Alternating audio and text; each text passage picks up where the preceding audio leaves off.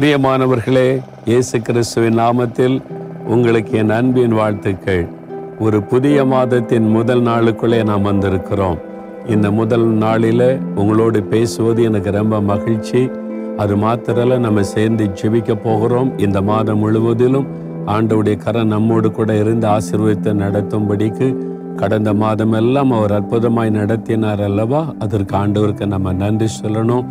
இந்த நாள் டாக்டர்ஸ் டேயா. உலக அளவில் டாக்டர்ஸ்க்கு என்று விசேஷமாக ஒரு நாளை நியமித்திருக்கிறாங்க.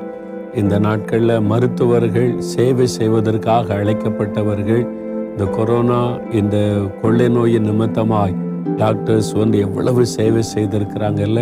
பலர் தங்களுடைய உயிரை பணையம் வைத்து மக்களுக்காக சேவை செய்திருக்கிறாங்க. கத்திர அவர்களை எல்லாம் ஆசீர்வதிப்பாராக.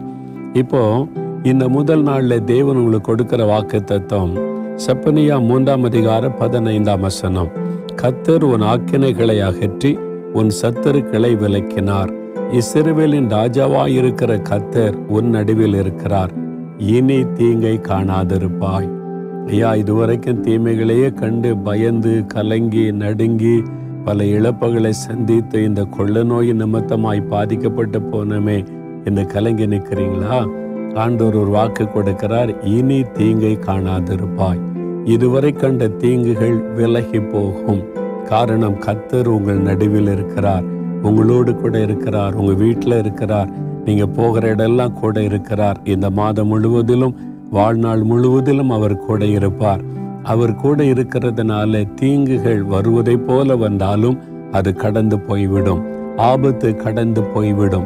விக்கிடங்கள் கடந்து போய்விடும். அதனால பயப்படாதுங்க. இனி தீங்கை காணாதபடி நன்மைகளை காணும்படி கத்தர் உங்களை ஆசீர்வதிப்பார். விசுவாசிக்கிறீங்களா?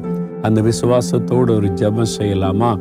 அதே மாதிரி நமக்காய் மாத்திரமல்ல இந்த டாக்டர்ஸ்களுக்காகவும் நம்ம ஸ்தோத்திரத்தை ஜெபிக்கணும் சரியா? தகப்பனே எங்களுக்கு கொடுத்த வாக்கு தத்துவத்திற்காய் ஸ்தோத்திரம். கடந்த மாதமெல்லாம் எங்களை அற்புதமாய் பாதுகாத்து நடத்தின தேவனுக்கு நன்றி. இனி தீங்கை காணாதிருப்பாய். கத்தரும் நடுவில் இருக்கிறார் என்று எங்களுக்கு வாக்கு கொடுத்து பலப்படுத்திய அன்பிற்காய் ஸ்தோத்திரம். இனி தீங்கை காண்பதில்லை. நாங்கள் நன்மைகளை காண்போம் என்று விசுவாசிக்கிறோம். அதை எதிர்பார்க்கிறோம். ஆண்டவர் எல்லா டாக்டர்ஸுக்காக மருத்துவர்களுக்காக செபிக்கிறோம் எங்களுடைய உலக மக்களுக்கு நீர் அவளை ஒரு ஆசிர்வாதமாய் தந்திருக்கிறேன். ஆண்டவரை பண ஆசைக்கு இடம் கொடுக்காதபடி சேவை மனப்பான்மையோடு பணி செய்ய ஒவ்வொருவருக்கு கருபை கொடுத்து அவர்களை ஆசிர்வதித்து மேன்மைப்படுத்தும் இயேசு கிறிஸ்துவின் நாமத்தில் ஜெபிக்கிறோம் பிதாவே. ஆமேன் ஆமேன்.